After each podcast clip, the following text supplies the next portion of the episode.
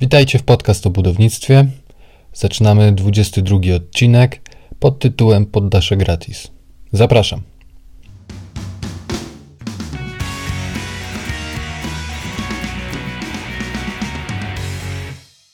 Wielu kupujących kupuje segmenty, gdzie dostają tak zwane gratis poddasze. Często jest to mieszkanie na piętrze mm, w domku, gdzie gratis dostajemy poddasze. Fajne rozwiązanie, ponieważ w przyszłości możemy sobie oczywiście dobudować tam gabinet, pokoje, wykorzystać tą przestrzeń. Niekoniecznie teraz, ale lokal jest rozwojowy i prawdopodobnie nie będziemy potrzebować już więcej przestrzeni. Zaaranżujemy sobie ją w przyszłości.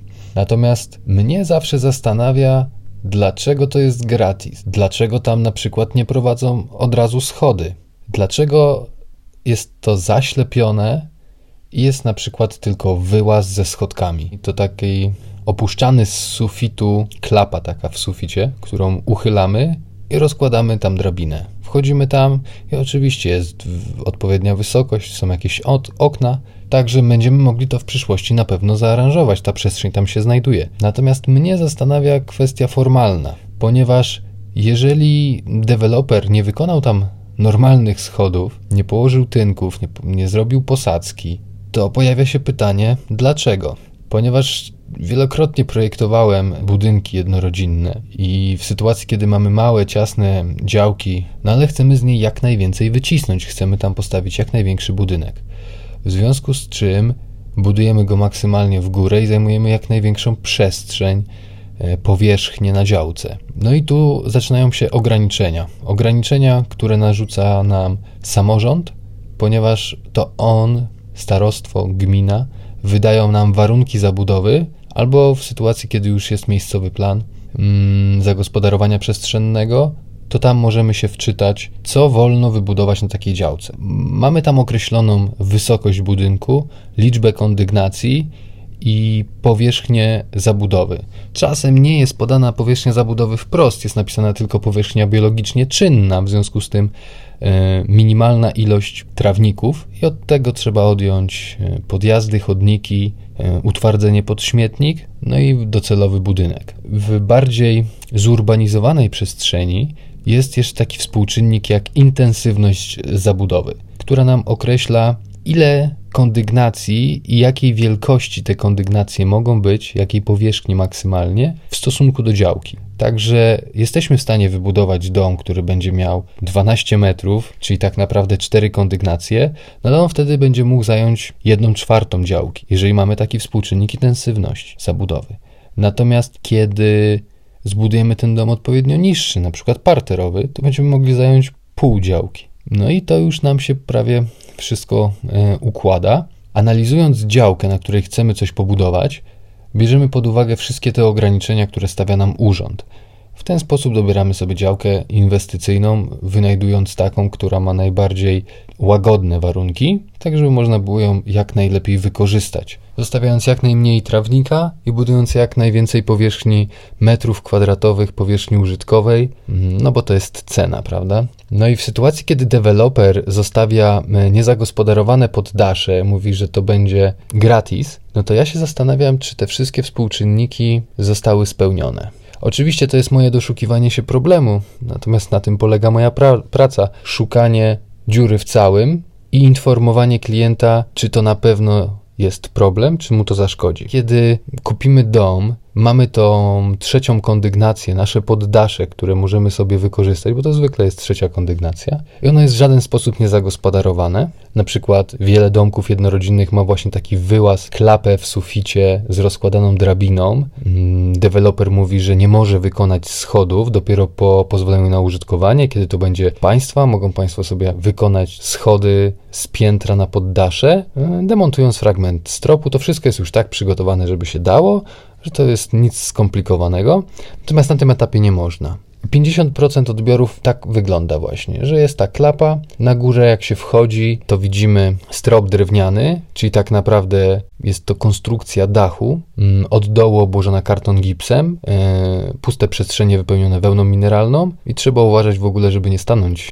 na tej wełnie, bo można przelecieć. Kiedyś na jednym odbiorze w budynku obok usłyszeliśmy wielki huk, okazało się, że właściciel e, sam mm, wszedł na to poddasze nieużytkowe, na ten strych, źle stanął. I przeleciał przez sufit. Uważajcie na siebie, jak tam chodzicie. No i kiedy mamy takie totalnie niewykończone poddasze, no to tak naprawdę można to traktować swobodnie jako strych. Oczywiście, jeżeli do szczytu dachu jest 3,5 e, metra, no to umówmy się, że wszyscy dookoła wiedzą, co tam się wydarzy. Jeżeli tam są e, cztery okna w dachu, jeszcze dwa w ścianie, no to wiadomo, że to kiedyś będzie wielki pokój i ktoś tam będzie mieszkał. No i co w sytuacji, kiedy prawo na to nie zezwala, ponieważ mm, mogą być dwie kondygnacje mieszkalne, bo taki zapis może być. No to mm, naruszamy przepisy mm, i jeżeli ktoś uczynny poinformuje Państwowy Inspektorat Nadzoru Budowlanego, starostwo, kogokolwiek, że ten budynek jest,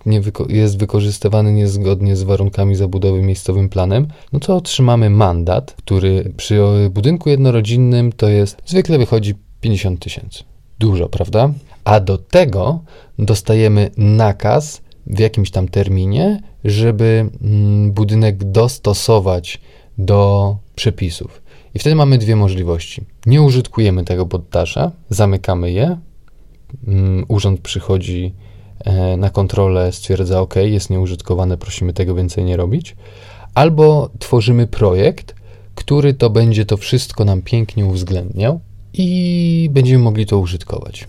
No i jeżeli przepisy zezwalają na tego rodzaju wykorzystanie tej przestrzeni, no to pół biedy. Po prostu nie dopełniliśmy jakiejś tam formalności, o której jeszcze wspomnę i sobie to wyprostujemy, od mandatu można się odwołać. Co kilkanaście, kilkadziesiąt lat jest amnestia jeżeli jakaś tam inwestycja została wykonana niezgodnie z przepisami wiele lat wstecz, to wystarczy się zgłosić, poprosić o jej mm, akceptację. Mm, nie pamiętam dokładnie, jak, jak się nazywa y, to sformułowanie w urzędzie. I oni akceptują. Chodzi po prostu o to, żeby y, ludzie mieli porządek w papierach i żeby mieszkali w bezpiecznych budynkach. Mm, I wtedy obędzie się bez mandatu. Nigdy nie wykonywałem takiego projektu, więc nie powiem, czy trzeba dorobić do tego jakąś dokumentację, czy to jest tylko na zasadzie y, zapraszam PIN. Zajmowałem się tylko przypadkami, gdzie ten mandat faktycznie występował i trzeba było zrobić projekt cały. Przy założeniu, że można to wykonać, no to jest ok. Natomiast kiedy warunki zabudowy i miejscowy plan nie pozwalają na taki trzypiętrowy segment, trzy, trzypiętrową budowę, trzypiętrowy dom, tylko on ma być dwupiętrowy, a ten strych ma być totalnie nieużytkowy, no to mamy problem. Oczywiście można się odwoływać do ministerstwa, sądzić się z deweloperem, bo on powiedział, że jest gratis mieszkanie, no ale umówmy się, że nie o to chodzi. Takie rzeczy można sobie sprawdzić, tak jak mówiłem, w tym miejscowym planie, w warunkach zabudowy. To powinno być e, wszystko dostępne w projekcie zagospodarowania, który jest częścią składową projektu budowlanego. Tak naprawdę to projekt budowlany jest drugim tomem Pierwszym tomem jest projekt zagospodarowania, bo to jest ważniejszy fragment projektu.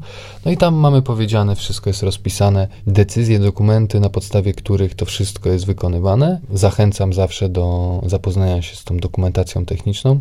Wiem, że coraz więcej moich klientów to robi. E, nie mam jeszcze takiego feedbacku, że dzięki temu, że o tym wspominam, natomiast Fakt, że wspominam na pewno w przyszłości może się przyczynić, że przynajmniej jedna osoba, mam nadzieję, że kiedyś się do mnie odezwie i powie, że to zrobiła. E, to jest ten najbardziej czarny scenariusz. W sytuacji, kiedy można wykorzystać to poddasze, natomiast deweloper tego nie zrobił z oszczędności, nie wykończał tego poddasza, nadal pozostaje problem dokumentacji, ponieważ ok, możemy to wykonać, nie ma przeciwwskazań y, proceduralnych, w decyzjach wszystko jest zapisane, że można, y, że tam mogą być trzy kondygnacje, że może być tyle powierzchni użytkowej na tej działce, y, nie ma żadnych przeciwwskazań. Natomiast pozostaje kwestia, że w dokumentacji mamy strych nieużytkowy. Jeżeli tak jest, a my go wykorzystujemy, to za każdym razem robimy błąd.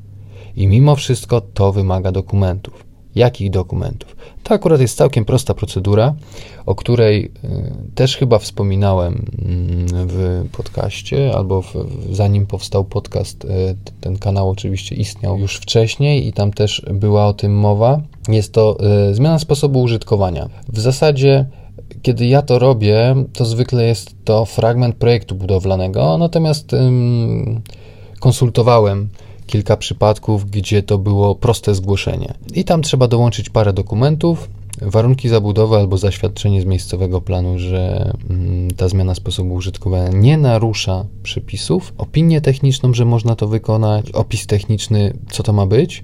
No i w zasadzie, w zasadzie większość klientów obywała się przy tych e, zgłoszeniach w ogóle bez pomocy architekta czy konstruktora, albo znajdowała kogoś starszego wiekiem, kto za jakąś drobną opłatę przygotowywał taką dwustronicową opinię, że wszystko jest w porządku. A ja tylko im konsultowałem, że co, co można z tym, z tym konkretnym lokalem, budynkiem zrobić. No i takim prostym zgłoszeniem informujemy urząd, że będziemy korzystać z trzeciej kondygnacji. W przeciwnym wypadku mamy znowu samowolę budowlaną. Oczywiście polskie e, miasteczka miasta i wsie są pełne samowol budowlanych i nikt nigdy tam nie zagląda, nikt nigdy nic z tym nie robi. Sporadyczne przypadki, że ktoś się do tego dokopie. E, no przed tym muszę ostrzec, tak? Poddasze gratis nie oznacza, że od tak, jakbyśmy remontowali pokój, możemy wykorzystywać. Jeżeli ono było opisane jako poddasze nieużytkowe, jako strych, to trzeba coś z tym zrobić, żeby wszystko było zgodnie z przepisami. Oczywiście ja Was te, o tym informuję, mm, zrobicie mm, jak chcecie. Zachęcam do ich stosowania, chętnie Wam podpowiem. Natomiast jeżeli obawiacie się, że jest ten pierwszy wariant, o którym wspomniałem, że w ogóle adaptacja tego poddasza jest niemożliwa ze względów formalnych, że w decyzji, w miejscowym planie zostało to tak zapisane, że to po prostu tam się nie da z tego korzystać legalnie.